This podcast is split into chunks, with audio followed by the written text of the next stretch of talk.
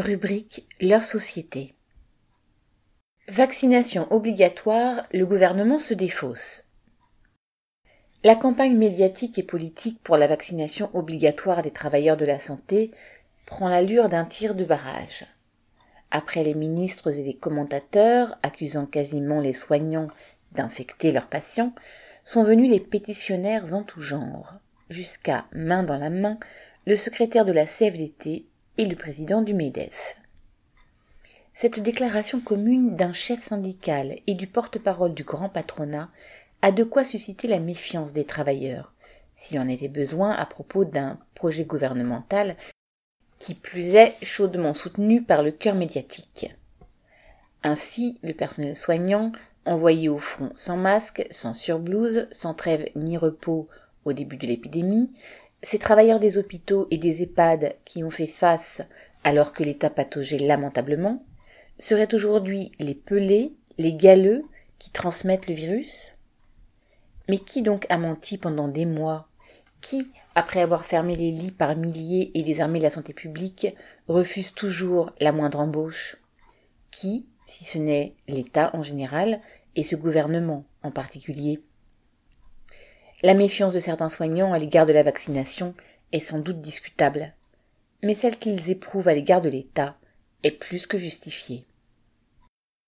Une fois de plus, on voit à qui l'État impose des contraintes et à qui il laisse les mains libres. On peut bien travailler à 4 au mètre carré dans une usine de montage automobile, un abattoir, un chantier de construction ou la cale d'un chalutier. Là, aucun ministre ne viendra jamais, sous prétexte de, Covid, empêcher un patron de faire suer du profit. En revanche, l'aide-soignante qui applique depuis des mois les consignes sanitaires mais rechigne devant la vaccination serait le diable en personne, et elle devrait obéir aux injonctions du gouvernement sous peine de sanctions. Le gouvernement n'a pas voulu contraindre les firmes pharmaceutiques à fabriquer les vaccins en quantité suffisante, mais il a empêché la population de se déplacer sous peine d'amende, sauf pour aller se faire exploiter, évidemment. Il aligne des centaines de milliards pour garantir les profits et n'offre aux travailleurs que vaines promesses, licenciements, baisse des allocations chômage et recul de l'âge de la retraite.